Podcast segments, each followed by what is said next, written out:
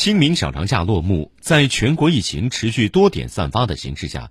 河南省外、省内人员入返郑都有哪些要求？一般原则是什么？记者为此采访幺二三二零郑州市疫情防控热线相关负责人。据了解，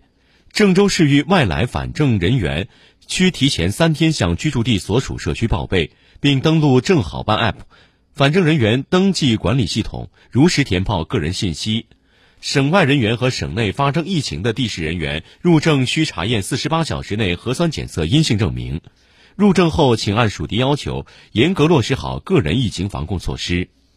一、对自中高风险地区所在乡镇或街道入返郑人员落实十四加七措施，即十四天集中隔离、七天居家健康监测。对自中高风险地区所在县市区级，且除上述乡镇或街道之外的人入返郑人员，落实十四天居家隔离措施。二、对自中高风险地区所在地市的其他县市区级入返郑人员，落实七天居家监测，健康码附黄码，允许黄码人员返回居住地，除核酸检测外，非必要不外出。待居家健康监测结束后转为绿码，方可恢复正常活动。三、对公布本土新增感染者但未划定中高风险地区所在地市入返郑人员，落实三天两检，非必要不外出，做好个人防护，可点对点、简约出行去做核酸检测，避免乘坐公共交通工具。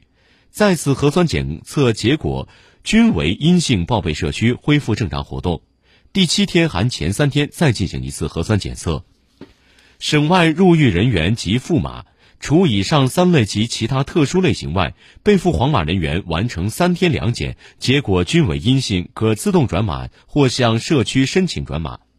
对自省内没有任何本土病例的低风险城市入返证人员，入返证需提前三天与目的地居住地社区报备，并登录正好办 app 返证人员登记管理进行线上填报。抵证后二十四小时内需自觉主动完成一次核酸检测。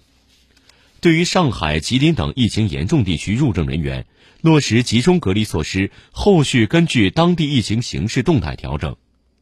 其他特殊情况，自市外入返郑的重点行业从业人员，需脱离工作岗位满十四天以上，向所在单位报备，且持有四十八小时核酸检测阴性证明。有风控区居住史入返郑人员，落实十四天集中隔离加七天居家健康监测。有管控区旅居史入返郑人员落实十四天居家隔离。